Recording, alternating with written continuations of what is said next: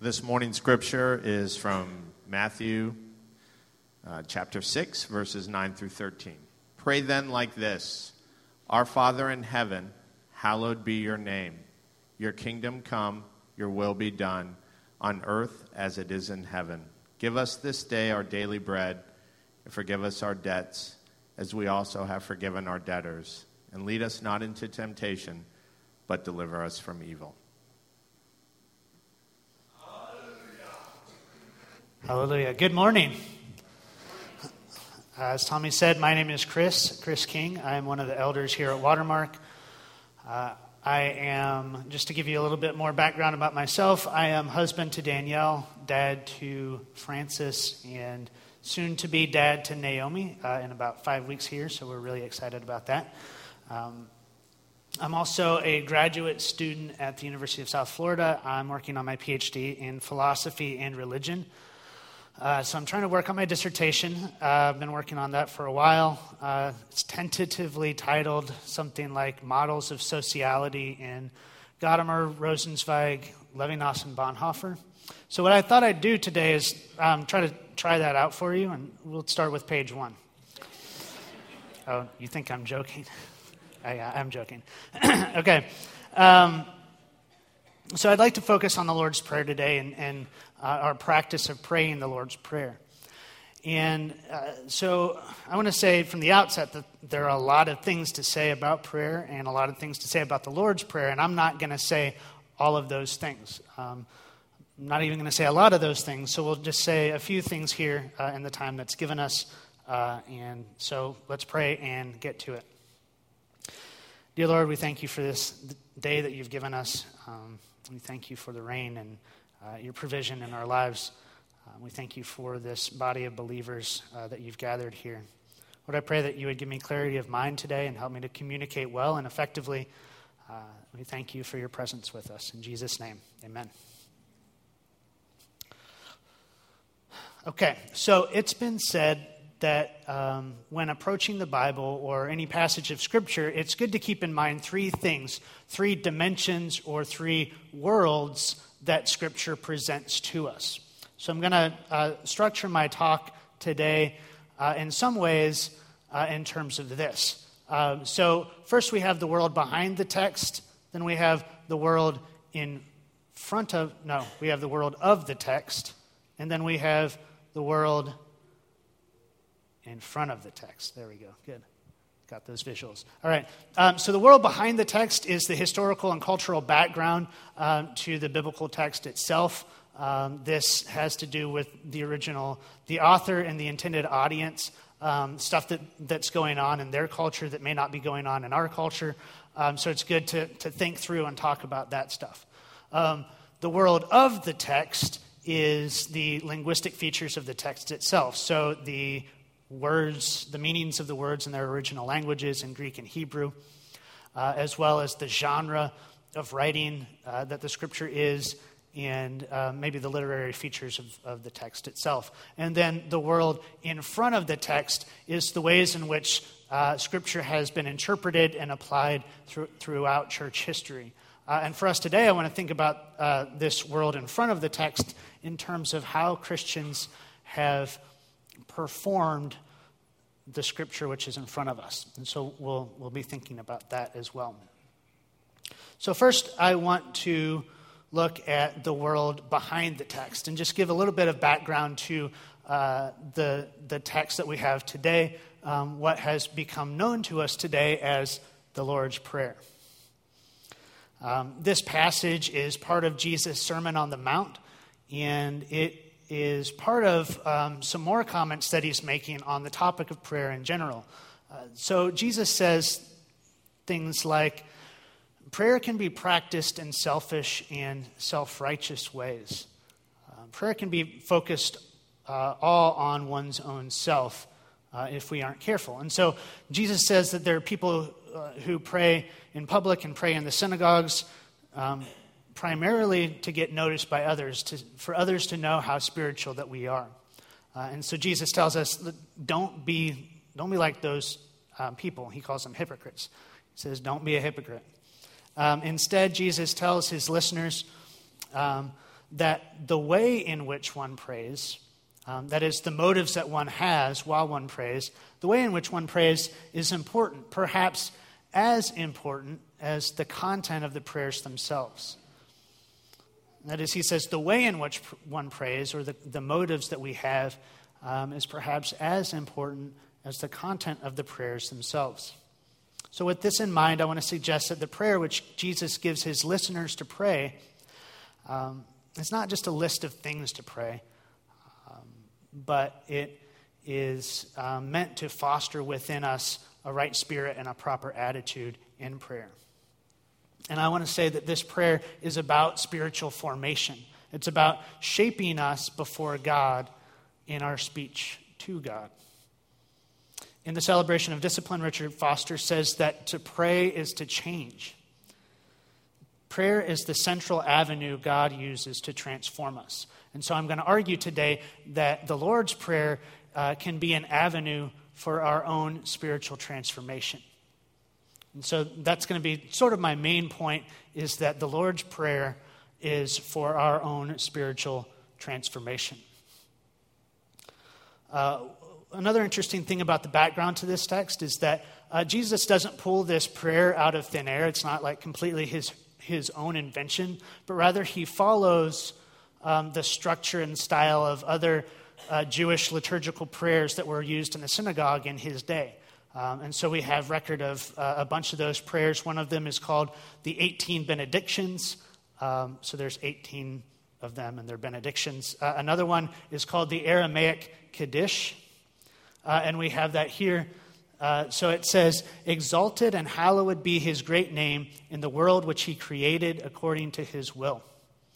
May he let his kingdom rule in your lifetime and in your days and in the lifetime of the whole house of Israel, speedily and soon. And to this say amen." So we see that this prayer, bears a number of resemblances to the Lord's Prayer. And so the Lord's Prayer is similar in style and structure to other Jewish prayers of the day, but there are some interesting original things and new things as well. And so I'll point those out as we go along.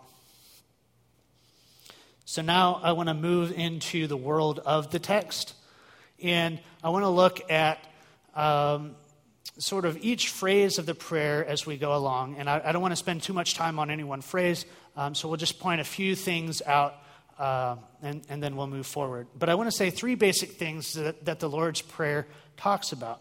First, it talks about our own identity, who we are as the people of God. Second, it talks about God's identity, who God is. And then third, it talks about our position in relation to God, how we position ourselves in prayer before God. So let's look at the first phrase, which is "Our Father in heaven." The first thing that I noticed about this is that it says "Our Father." Now, even though Jesus says that we can and sometimes should pray in secret by ourselves, when I'm praying, my prayer isn't "my God," but it's "our God." And I think that there's something important in that when I pray, I'm not praying to a God that's God for me, but I'm praying to a God that's God for us. And I think there's some important connections that we can make later on today in that. Another thing is that this positions us as children of God. If God is our Father, then we're children of God. And this is something interesting that the other prayers, the Kiddush and the 18 benedictions, don't describe God as Father. And so I think this is important, and it's an important theme that comes up throughout the New Testament, that we as the people of God are children of God. And so one of my favorite verses, 1 John 3:1, says this: "See what manner of love the Father has given to us, that we would be called the children of God." And that is what we are. So there's a couple of things here that we're called the children of God, and we actually are the children of God. So there's a general sense in which we're all like the children of God by virtue of having been created by him. But there's another sense in which there's something deeper going on here. So we've all been created by God and part of God's household of creation. But the message of the gospel is that each of us has walked out of the household of God, that we've desired our own independence. We don't want to be dependent upon God, and so we want to go out into the world and figure out things for ourselves, do things on our own. We want to be autonomous. And the message of the gospel is that when we tried to do that, we became slaves to sin, and so God pulled us out of our slavery back into his household, adopted us as his own daughters and sons. And so we think about the parable of the prodigal son here. So another thing in this phrase, our Father who art in heaven, is it describes or identifies the locatedness or the whereabouts of God as being in heaven. And this serves, on the one hand, to identify or separate sort of our earthly fathers from our Father who presides over the earth. And in another sense, it serves to sort of identify God's transcendence in general. God is not like the gods of the Greeks and the Romans who take on human characteristics, who are very fallible and make morally questionable decisions and mistakes. Instead, it says that God is completely different from that. God is above our flawed concepts of humanity and above our flawed concepts of fatherhood. So the ancient monk John Cassian kind of wraps this up. Here's a picture of him. He's got a sweet beard. One day I hope to grow a beard of that length. But he says this. He says, "When therefore we confess with our own voice that the God and Lord of the universe is our Father, we profess that we have, in fact, been admitted from our servile condition into an adopted sonship." That is, we have been taken from our slavery to sin, and we have been adopted into the family of God. And this is going to lead into the next phrase, "Hallowed be your name." Now, hallowed isn't really a word that we use, but to hallow something means to make holy, to set apart, to purify. And there's a couple of important things going on here that are important to note. So the background to this is that in the ancient Near East and in Greek mystery religions, if you know the name of a god, that means that you have control over that God. You are able to manipulate that God. If you have the name of God and you can invoke it, then essentially that God has to grant whatever request you make of that God. That God has to follow your orders if you know that God's name. And so by contrast, when we say, "Hallowed be your name," right, this harkens us back to God's self-revelation to Moses at the burning bush, where God says his name to Moses. And that Moses has to take off his sandals because it's so holy. So there's this notion that God's name and God's holiness are intimately connected. That God, to say "hallowed be your name" is to say that I'm going to let God be God. I'm not going to try to be Lord over God, and I'm not going to try to control God. It's again to say that God is holy, holy other. And I think that this is important for the next portion of the prayer. So next we have the phrase, "Your kingdom come, your will be done on earth as it is in heaven." That the kingdom of God is coming was the message of Jesus. And the kingdom of God can be defined in general as the rule and reign of God over the earth. Now, the kingdom of God, we proclaim, did come in the manifestation of Jesus on the earth.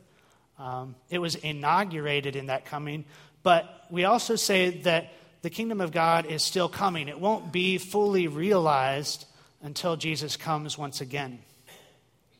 And so this request, "Your kingdom come, your will be done," it's a cry for God's purposes and God's will to be made manifest on the earth right now, where we are.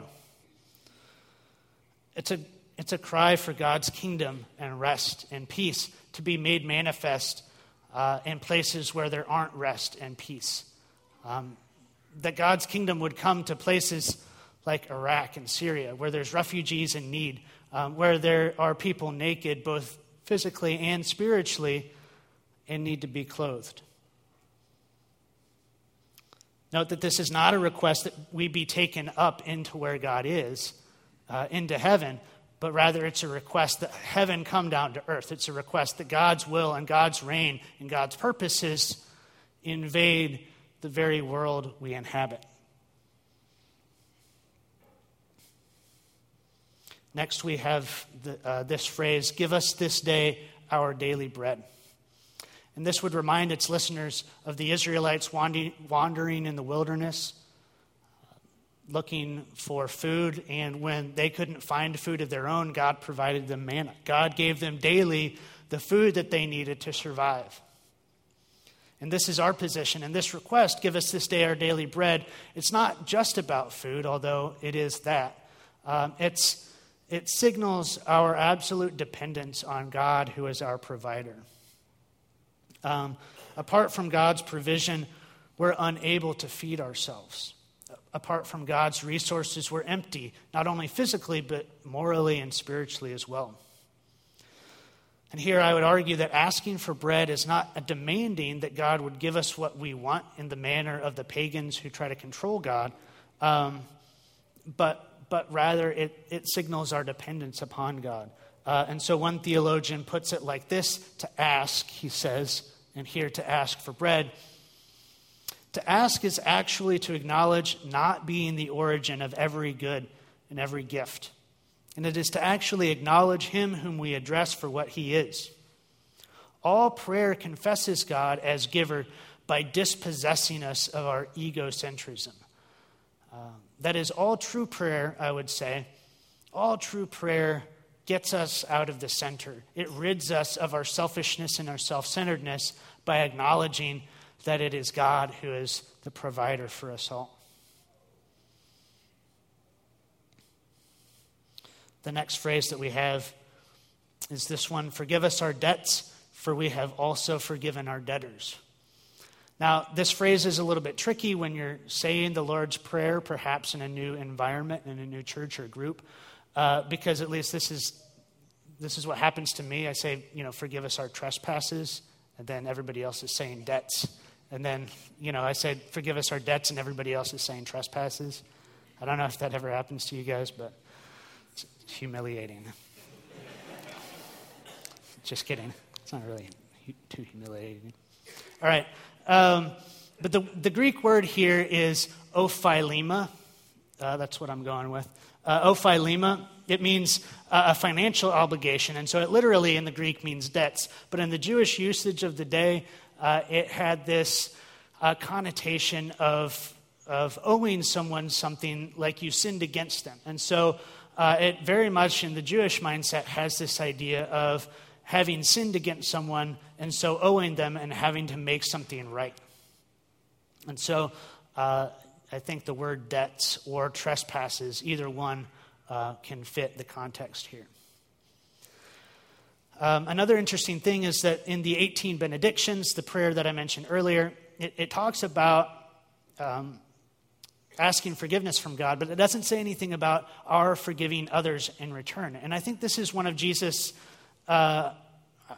something that Jesus says multiple times, where he connects the forgiveness of God to our forgiveness of others. And I think that the idea here is that we should not seek forgiveness from God if forgiveness is inoperative in our own lives. That we only begin to understand forgiveness when we forgive others. Right? Forgiveness it's really a hard thing. It's not an easy thing when someone has really and truly hurt you to say, "No, I forgive you of that." Right? Forgiveness is hard. It's self-sacrificial.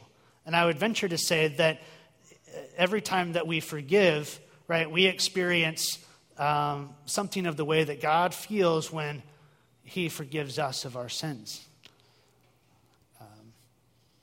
Right? It's easier to hold the grudge, to lord our own righteousness over someone else's mistake.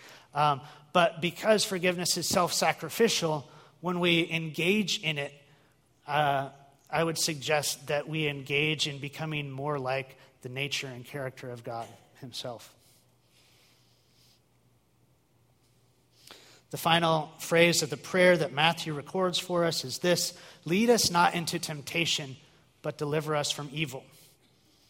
And this, again, signals our absolute dependence upon God. Right? Apart from God's grace, we will fail and we will perish. We cannot deliver ourselves. We're utterly reliant on God's grace for our deliverance. So I would argue that the entire flow and movement of this prayer is one of de-centering. The true prayer is one in which we're not at the center. And if we think about how Jesus is encouraging us to pray this prayer, if we truly understand it, it means that practicing this prayer, praying this prayer, makes us more like God. It gets us out of the way. It identifies us as the children of God, yes, but it signals that we are children, that we're independent, that we're in dependence, but we're not independent from God. So praying the Lord's Prayer, we learn humility and practice our own dependence on God. So now I would like to shift to the world in front of the text, the ways in which this text has been used and practiced in the church, in church history. So you may be thinking at this point, wait a minute, you didn't cover the whole prayer, right? There's this last phrase of the Lord's Prayer, which says, "For thine is the kingdom and the power and the glory forever and ever, amen." And so what's interesting here that I actually just found out in researching for this is that this last phrase isn't found in the earliest copies of Matthew's gospel. In fact, scholars think that it was added in sometime later. And this phrase is found in another early Christian document called the Didache, which was written somewhere around the year 100. And scholars think that this last phrase of the prayer was added in for Christian worship. They think that it was probably a Christian response of praise and affirmation that followed the Lord's Prayer in the context of worship. So in other words, the earliest Christians used the Lord's Prayer as an element of liturgy in their worship services. So someone would say the prayer, and then the whole congregation would respond with this line, "For thine is the kingdom and the power and the glory forever and ever, amen." And what I like about this is that right away this Lord's Prayer is taken up into the Christian confession, into the Christian community. It's not just something that I pray, but it's something that we as a community pray. We perform it in certain ways, not as individuals trying to put on a show, but as a congregation before God. Now, the idea of prayer as something we do reminds me of a little book that was written back in the 1950s by a philosopher named J.L. Austin called How to Do Things with Words. And I don't know if you can see it here, but this is our daughter, Frances. This was taken about a year ago when she was still super chubby. And she is here learning how to do things with words.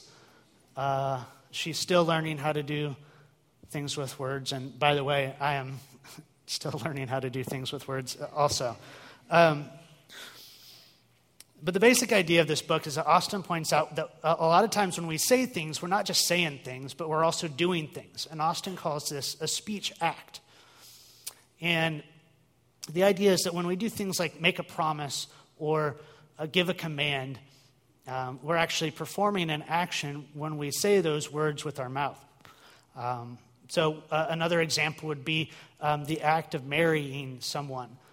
So when the pastor in the wedding ceremony says, "I now pronounce you man and wife," right? He's performed an action. He has married two people together. And also at the same time, the people, when they say, "I do" or "I will," they're committing an action, right? Taking an oath or making a promise. And so the idea here is that we perform actions in our speech all the time. And I would suggest that prayer is a speech act as well. And I want to say that we do a lot of different things in and with prayer. We worship, we confess, we thank, we ask. Sometimes we plead and we argue. We struggle and we doubt. There are a lot of different things that we do in prayer, even while we're just saying words. We might be struggling with God. And there's one of my favorite quotes is from Soren Kierkegaard. No big surprise there, but how you know that this is one of my favorite quotes is that, like, back when I joined Facebook, like 9 or 10 years ago, there's this thing where you're supposed to put your favorite quotes. And so I was like, oh, well, you know, this is one of my favorite quotes. So it's probably still on my Facebook somewhere. And this quote from Kierkegaard says this: "The true prayer is a struggle with God in which one is victorious in the victory of God." The true prayer is a struggle with God in which one is victorious in the victory of God. So I think we all have this experience of struggling with God in prayer. Do we have the same experience of feeling victorious in prayer? Have you had this experience where you're praying to God and you're doubting God's existence at the same time that you're praying to him? Right? That's happened to me. There's prayers that when we're sort of in our, like, quote unquote prayer closet, when we're praying by ourselves, we might have struggles and doubts and, you know, God, why? God, what? What's going on here? And I think we've all had prayers like this where we feel sort of alone and isolated before God. Is God even hearing me? And I want to say that when we pray together as a community, among the things that we're doing is that we're expressing our faith in God together as a community. We're expressing our solidarity with one another. We're lifting each other up. When some of us may have doubts, others of us may be full of faith, right? And this varies from person to person at different times. And so it's been said that the prayer of the community binds its people together because we're expressing in common intention and in common focus our worship of God. Sometimes we don't know how to pray as we ought, and we share our praying and our not knowing how to pray together. We're sharing our confession of our dependence upon God, our plea for the kingdom of God to come in this world, and our common lot as the children of God. Now, it's been a tradition of the church to pray the Lord's Prayer together as a congregation, and it's been seen as a communal prayer. Now, some of you may have grown up in a more liturgical church where you've prayed this prayer a whole lot. And maybe it didn't mean that much to you, where it just seemed like you were praying this thing over and over again, and it was just sort of like you repeated it, but it didn't have any meaning to you. And I want to suggest that the Lord's Prayer can have meaning and a deeper significance, and it can shape us as we pray it together as a community and in groups, as well as when we pray it individually.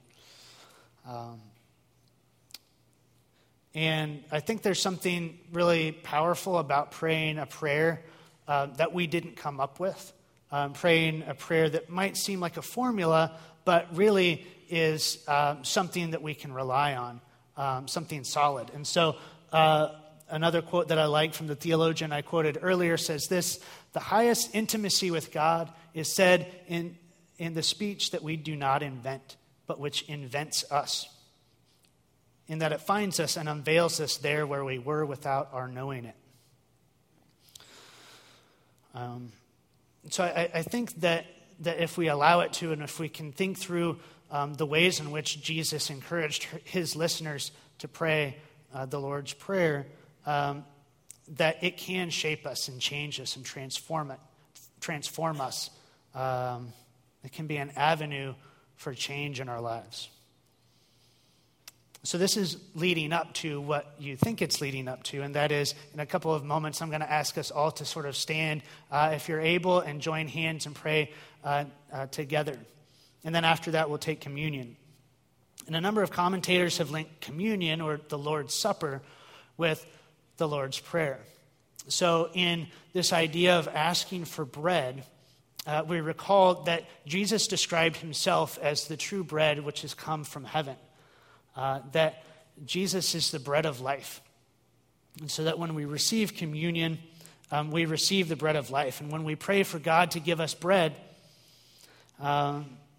we receive and we pray for Christ to nourish us, to fill us up with him. So I'm going to ask everybody now to stand and join hands and pray. And we'll do this in the good old-fashioned King James Version. And we'll use the word debts here just so that nobody gets confused. All right, so let's pray together. Our Father, who art in heaven, hallowed be thy name. Thy kingdom come, thy will be done on earth as it is in heaven. Give us this day our daily bread, and forgive us our debts as we forgive our debtors. And lead us not into temptation, but deliver us from evil. For thine is the kingdom and the power and the glory forever and ever. Amen.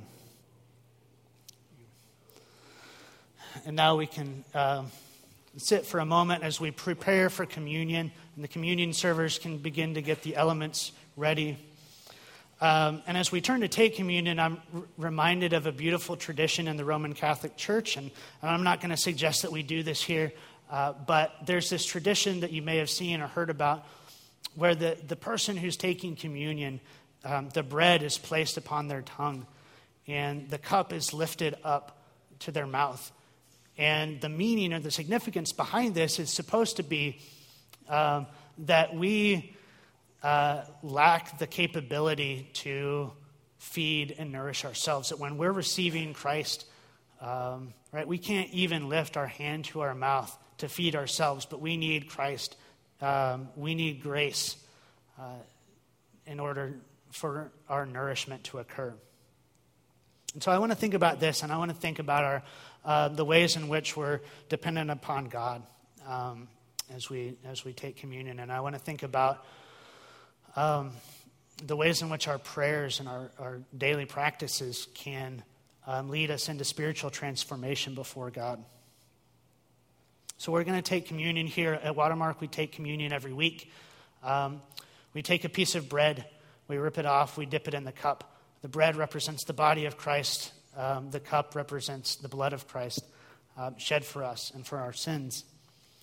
And so if you're a believer or a follower of Christ, I'd ask you to come and take communion. If you need prayer, there's a prayer room out the doors just to the left.